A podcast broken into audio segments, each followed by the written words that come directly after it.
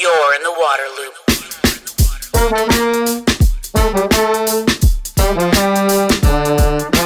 Waterloop, Waterloop, Waterloop.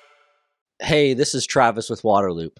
You've probably heard me talk about how much I like High Sierra shower heads for their incredible water efficiency, their solid metal construction, and because it's a small business based in the US, with owner David Malcolm having a commitment to water and energy conservation. While I hope you value my opinion, there are some pretty major endorsements you should listen to.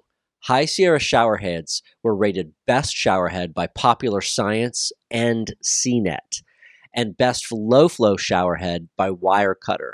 If you go on Amazon, you'll see that High Sierra gets the highest ratings, four and a half to five stars, from all the satisfied customers. You can use promo code WATERLOOP for 20% off at highsierrashowerheads.com. Waterloop, Waterloop, Waterloop.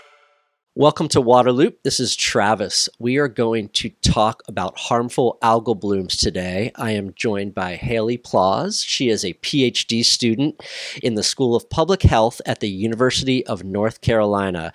Thanks for coming on to talk about harmful algal blooms. Yeah, super excited to be here. Thanks for having me, Travis. Yeah, so I like your story about how you first got interested Mhm. in marine sciences and the ocean. Could you share that real quick? Yeah, definitely. Um, so actually, it started when I was three years old. So my family was living in Cleveland, Ohio at the time, and there was a SeaWorld there. And during the week, my mom would take me to SeaWorld to watch the penguins and dolphins. And I think just something from the time I was really tiny enchanted me with the ocean. And ever since then, I told everyone I was going to be a marine biologist when I grew up. And now I'm here doing the thing, I guess.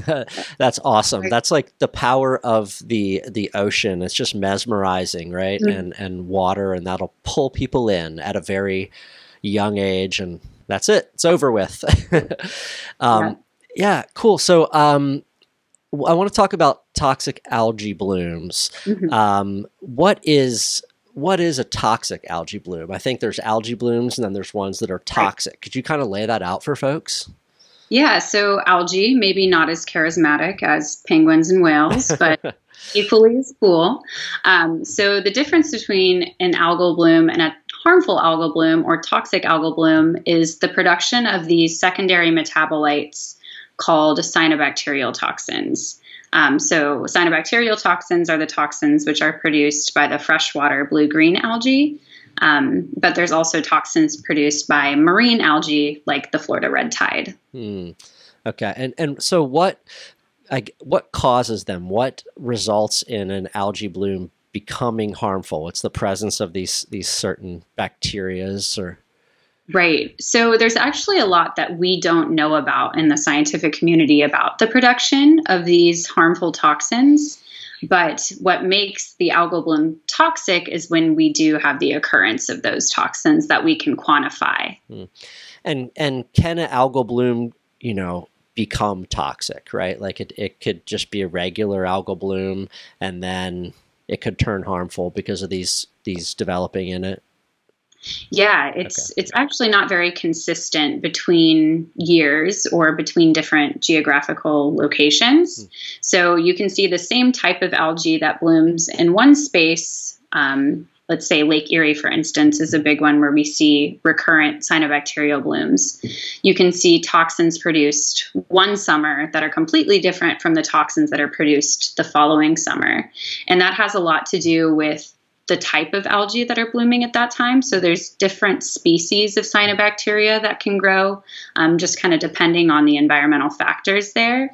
Um, but you also see shifts just within a single season. So you might see one type of cyanobacteria that's growing in May, but then by the time you reach August, you can see a different type and they might be producing different types of toxins. And like I said earlier, there's just a lot that we still don't understand about what's making those changes. Now, I, I, I think when I talked before, I said that when I was at the U.S. Environmental Protection Agency and actually at the Chesapeake Bay program before that, you know, these harmful algal blooms were something that we dealt with a lot and talked about a lot. Nutrient pollution, right? Um, and I, I tried to drop my scientific terms of microcystin and mm-hmm. cylindrosporopsins. I, I think I messed yeah. up there in the middle, but close. um, I think the thing is, though, these have really proliferated across the country and the world really um, over the past bunch of years. Could you talk a little bit about how harmful algal blooms have, have increased and kind of what that looks like? Yeah. So you bring up microcystin. Microcystin is like my girl. That's the liver toxin that's produced by microcystis, which is the main harmful cyanobacteria that I study, and one that we're seeing a global proliferation of right now. So microcystis is a really hardy strain of cyanobacteria. It can withstand salinity gradients, so it can persist into estuary systems. Um, and it also is really hardy in terms of heat. So late in the summer months, you can see microcystis start to dominate um, a phytoplankton uh, structure in a lot of systems just because it can outcompete all these other types of algae that maybe don't have the um, evolved protection against heat. So they often will be what's dominating and they often can produce um, microcystin, which is that liver toxin you mentioned. Okay. But going back to um, what makes a harmful algal bloom grow, looking at nutrient dynamics. Um, basically, any algal bloom is a overgrowth of algae at the bottom of a food chain, and the reason that that can occur is because there's too much excess nutrient that's present in an ecosystem. And so that excess nutrient comes from human activity more often than not. So those nutrients reach the waterway um, through runoff. So fertilizers from agriculture or industry, or even just the fertilizer that people are using in their backyards. That can run off in our stormwaters and reach our waterways that way. Hmm. Um, but there's also some cyanobacteria that can use atmospheric nitrogen um, in forms of atmospheric, atmospheric nitrogen that um, they can use to fuel their growth. So, nitrogen is one of the big nutrients that we try to understand how they're using nitrogen to grow. And there's also phosphorus, which they can use from runoff as well. Yeah, like you said, uh, people put fertilizer on their lawn that has nitrogen in it, mm-hmm. right? And to get their grass to grow. Um, and so there's some value to having nutrients out there. Um, but then if they're in excess, that's what helps helps feed the plant growth in the water, the, the algae there. Um, and uh, what about uh, how much these are happening around the country, like kind of the, the increase? So there was a big, huge one in Lake Erie I don't know, five, six years ago that they had to, shut down the drinking water in Toledo, Ohio. Um, right. And, you know, it's a problem, like I said, in the, in the, Chesapeake Bay, and you see it in like lakes in Utah and uh, really all over. Uh, river, the St. John River in Florida um, is like an annual favorite for harmful algal blooms. But yeah, so uh, do you have any kind of numbers on that or just, you know, describe kind of how many there are? Yeah, I feel I feel as if it's tough to put a number mm. to. Like it's at least from my experience, it's difficult to quantify how much they are expanding. Um, we know because of climatic changes occurring. Um, we're seeing warmer temperatures at higher latitudes, so that's allowing them to expand in terms of um, latitudinal growth. So we might be seeing more blooms occurring in places that they've never been able to grow before, mm. such as lakes in Canada. And you mentioned a lot of these big systems that we routinely monitor, such as Lake Erie or Lake Okeechobee in South Florida. These spaces where people are commonly recreating or using for fisheries. We have good data on those spaces, but we don't have a lot of data on these blooms that are occurring in just little backyard retention pond types of creeks and smaller ponds that people are actually coming in contact with pretty frequently, just walking around their neighborhoods or taking their dogs out. Um, so it is really difficult going back to your main question to kind of put a number on how much are these expanding. But in those bigger spaces where we do have really complete data sets over time, we know that they are increasing in their frequency and intensity and intensity being the sheer amount of growth that okay. we see each year. Yeah. I think you mentioned the um, cyano tracker as uh, something that's mm-hmm. out there. Is what what do they do? Do they try to to keep track of these kind of blooms? Yeah, so that's just kind of a central database where we have bloom reports come in. They use um, satellite data to report on blooms. So they just kind of compile a lot of information that comes in about these different blooms in those routinely monitored spaces. Okay, okay. Yeah, that's so amazing that they're using satellites now to spot harmful algal blooms from in orbit, right? It's a, uh, that's pretty cool. Right. Um, well, let's talk about what you're up to there at the University of North Carolina and mm-hmm. and your work because um, it's some really interesting stuff. What are you What are you doing? What are you working on? Yeah, so my background's in marine biology, but right now what I'm working on is understanding the transport of these cyanobacterial toxins in spray aerosol of these systems that experience these recurrent and toxic blooms. So right now my work is focused in the Chowan River in Albemarle Sound in northeastern North Carolina. And so this summer, we've been running a field campaign to quantify cyanobacterial DNA and microcystin concentrations in the aerosol in the airshed of this system. And uh, why why are you at that river, the Chowan? How, how do you say that? Yeah. The Chowan. yeah. Chowan. Thank you. Um, yeah. Why are you Why are you working there? There's a, just a prevalence of these mm-hmm. harmful algal blooms. Yeah. So the past five to ten years have been um, they've been really bad in terms of toxic algal growth there. So the Chowan actually had in the 80s a really bad cyanobacterial bloom problem. And my advisor, Dr. Hans Paerl, was actually one of the first researchers from UNC to focus on this problem try to understand what's allowing these blooms to grow.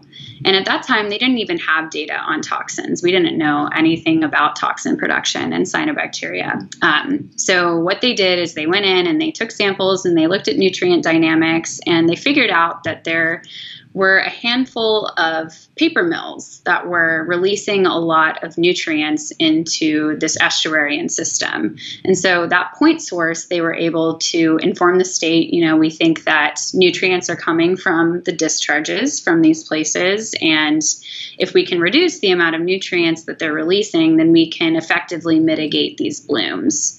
And so, working with the state, they were actually able to entirely remediate the blooms in this system. But in the past five to 10 years, not that the blooms entirely went away in the meantime, but now we're seeing a reoccurrence of this algal growth here.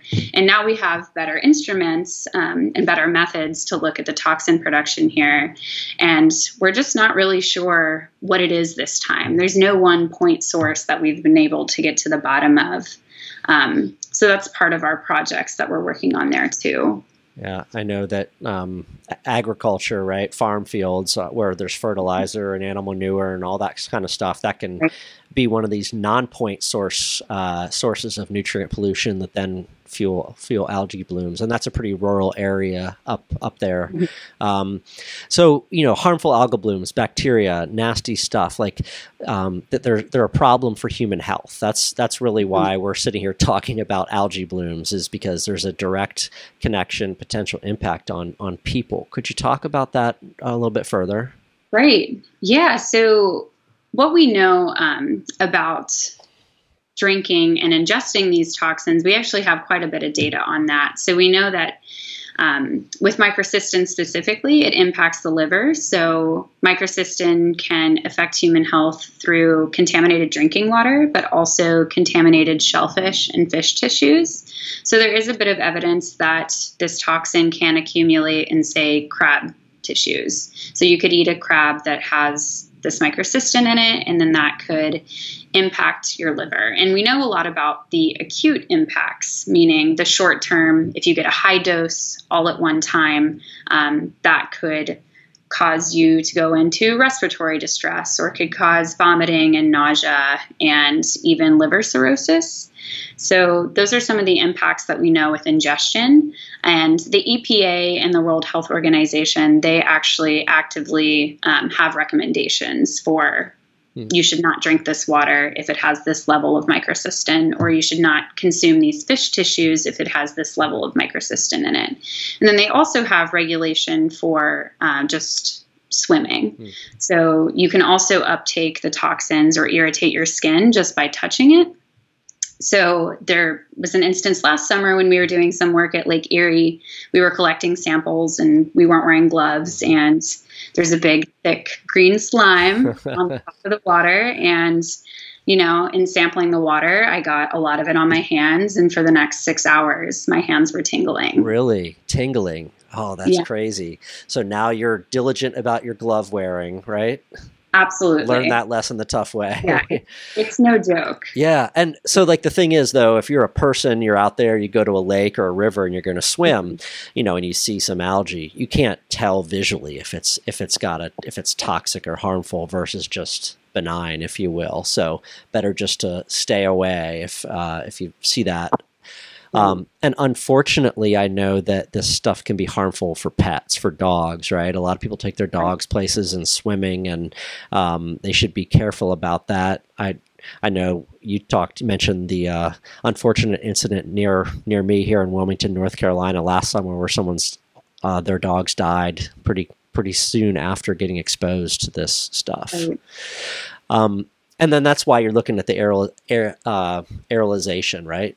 The uh, mm-hmm. trying to see. So how can that how can that happen? What are the what are the real concerns with um, it getting airborne, if you will? Right. Yeah. So as I mentioned, we know a bit about the impacts, the adverse health impacts for humans and pets if you ingest these toxins, but we know much less about what the health impacts are if you inhale them. And so we know that freshwater and marine systems produce aerosols. And an aerosol is just a solid or a liquid suspended in a gas. So when you see breaking wave action, that entraps these little bubbles beneath the water surface. And as those bubbles rise through the water column, they can collect all sorts of little chemical compounds that exist in the top of the water column. And so those compounds, the more hydrophobic they are, the, uh, the more that they like air, they'll kind of absorb to the sides of these air bubbles and then reach the surface. And when those bubbles reach the surface, they kind of form a little film cap atop. And then when that cap bursts, when the bubble bursts, you can see a bunch of little particles being shot up into the air. And those are so small that they can stay suspended for multiple hours, even days at a time, depending on how small they are. And those particles carry salts from the water, uh, they can carry microbes, so little bacteria or algae. And then they can also carry all sorts of chemical components that exist in the water column. And so what we're actively quantifying is okay, we don't know much about the health effects. That's less of what our project is, but right now we're just trying to look at what quantity are they there in. Mm. You know, um, in the environment, is there a concerning amount of microcystin that is translated to the air? And is it extracellular? Is it dissolved in the water or is it within the cell? And how is that impacting its transport in the air? Um, so to get real scientific, how do you how are you mm-hmm. studying that? How are you trying to look to look at that? Right. So basically, we use a giant vacuum huh. that filters air across a filter. So we impact these aerosols onto a filter, uh, which is just a giant vacuum. And then we can take those filters and we can bring them back to our lab and we can extract them for cyanobacterial DNA and that toxin microcystin. Wow. So we're collecting a ton of little particles on a filter, almost like you would um, with a filter in your air conditioning unit. It's gotcha. pretty similar. Okay. Okay. Um, and so you're, uh, second year PhD student. When when will you finish your work, and what are you hoping that you know all of this will will lead to? Well, I think my work as a scientist will never be done. It'll be done when I'm dead for sure. but um, love that. This summer, um, actually, the Chowan River did not see as high of microcystin production as it has in the past five years. So, of course, the year that we show up to study this is when we're not seeing toxins being produced. Uh. Um, So the toxins have been much lower this summer in the water. Huh. So that's going to make quantifying them in air a little bit harder because it's very much diluted in the air. So we have to filter a lot to meet our limits of detection in the lab. So we're wrapping up our field campaign two weeks time from now for this year, but we're hoping to go back next year and run a similar study. Okay. Okay. Cool. Um, I like to talk about solutions a little bit as part of every podcast episode. Um, and you've touched on this, uh, I think, already. But um, what are some of the ways to reduce and prevent algal blooms? Um, you know, I, I, obviously there's the point source and the non-point source. You know, uh, mm-hmm. but but also there's personal behavior, residential behavior stuff. So could you talk a little bit about ways to that that we collectively could work on reducing algal blooms? Right. Well, I think the first thing that you could do as a homeowner is strategically fertilize your lawn. So if you fertilize your lawn and then you immediately water it, that fertilizer hasn't had time to soak into your soil and actually interact with your grass. So you're just flushing all of that out immediately and sending it into your drains and your stormwater. So if you're going to fertilize your lawn, make sure that you're doing it before a big or not right before a big rain event or not right before that you water your lawn. So that way, that grass is actually utilizing the fertilizer and it's not making it to your waterways. Um, so that's one big way. And in terms of mitigating your potential exposure to those toxins, um, obviously not going in the water if you see any sort of green film. But it's also important to note that sometimes there's toxins being produced in high enough concentrations, even when you can't see the cyanobacteria or the algae. So just making sure that you're being aware if you smell anything kind of funky, that might be indicative of some sort of algal growth because when they die off, bacteria come in to kind of eat them up and you're smelling that bacteria. And then, of course, being cognizant of those really thick scums, that's definitely not something you want to be tangoing with because you're not sure if there is toxin being produced there. Yeah, for sure. Well, I've um, you know, again, through all my years working in water, I understand that nutrient pollution is one of the biggest water quality problems we have in the United States. It's really so prevalent, and I don't think people really are aware of it. Uh, and it leads to, to problems like this. Um, so I'm glad we got to catch up, and you could educate us a lot on all this. And good good luck with your continued work, and look forward to uh, to following it and seeing how things go. Yeah, thank you so much. I had a great time. All right. Waterloop, Waterloop, Waterloop. The Waterloop podcast is brought to you by High Sierra Showerheads, the smart and stylish way to save water, energy, and money while enjoying a powerful shower. Use promo code Waterloop for 20% off at highsierrashowerheads.com. You're in the Waterloop.